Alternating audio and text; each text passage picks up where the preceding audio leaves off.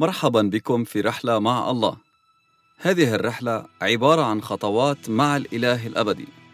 عزيزي المستمع، عزيزتي المستمعة، سنتأمل في الكتاب المقدس بشكل متسلسل حتى نكتشف ما يريد أن يقوله الله لنا.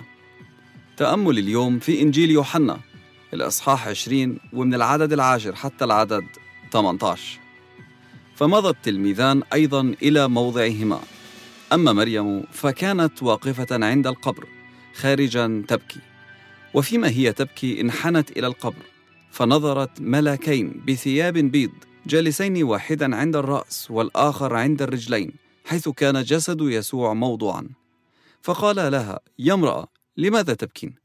قالت لهما إنهم أخذوا سيدي ولست أعلم أين وضعوه. ولما قالت هذا التفتت إلى الوراء فنظرت يسوع واقفا. ولم تعلم أنه يسوع. قال لها يسوع يا امرأة لماذا تبكين؟ من تطلبين؟ فظنت تلك أنه البستاني. فقالت له يا سيد إن كنت أنت قد حملته فقل لي أين وضعته وأنا آخذه. قال لها يسوع يا مريم. فالتفتت تلك وقالت له ربوني الذي تفسيره يا معلم. قال لها يسوع لا تلمسيني لأني لم أصعد بعد إلى أبي. ولكن اذهبي إلى إخوتي وقولي لهم إني أصعد إلى أبي وأبيكم وإلهي وإلهكم. فجاءت مريم المجدلية وأخبرت التلاميذ أنها رأت الرب وأنه قال لها هذا. رهيب رهيب رهيب. كلمة الله مكتوبة بطريقة فعلا رهيبة. رهيب بمعنى رائع مش رهيب بمعنى سلبي لكن مكتوبة بطريقة رائعة مكتوبة بتفاصيل ومش ممكن يكون يوحنا كتب الإنجيل بمزاجه زي ما هو شايف زي ما هو بيستحسن لأنه لو كتب الإنجيل زي ما هو شايف وزي ما هو بيستحسن عارفين شو كنا رح نلاقي في هذا النص؟ للناس اللي بيقولوا إنه الإنجيل محرف والإنجيل مش من عند الله عارفين لو هذا الكتاب لو يوحنا كتبوا بمزاجه. زي ما هو بده شو كنا راح نلاقي ما راح أقرأ من الأول.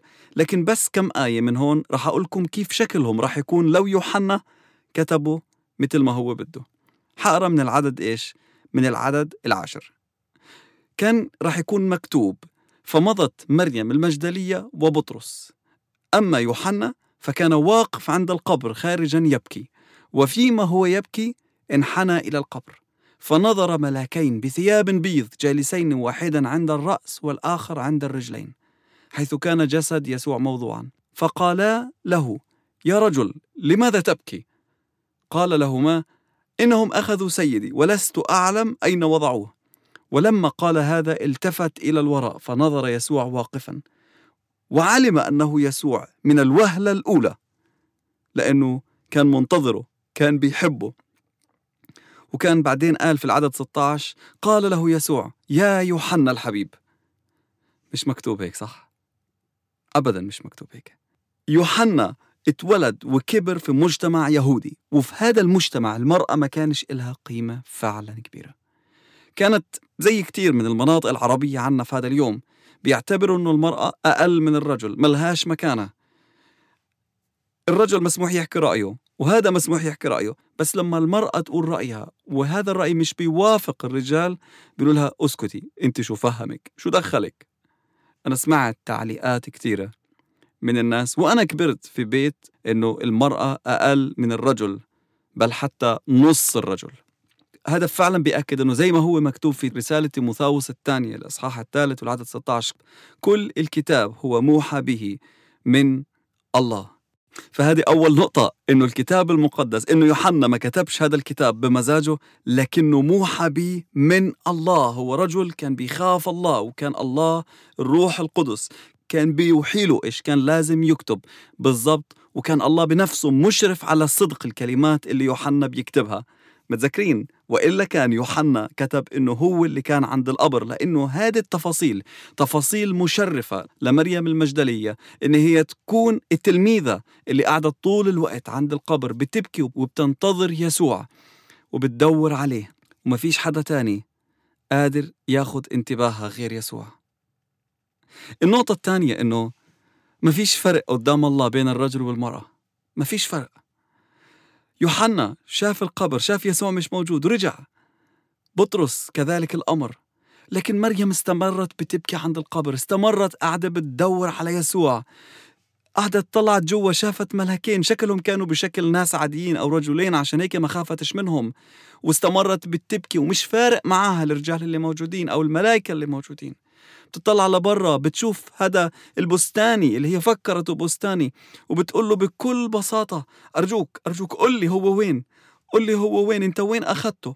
قل لي وين وأنا راح أروح أخذه؟ رغم أنه هي أكيد ما راح تقدر تشيله لحالها لكن بكل شغف وبكل حب بتدور على يسوع ويسوع بيحترم هذا الشيء وبيظهر لمريم.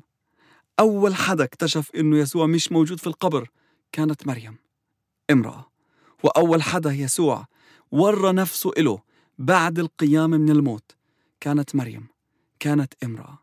عزيزي المستمع عزيزتي المستمعة. مستمع أو مستمع أنتوا الاثنين أمام الله واحد.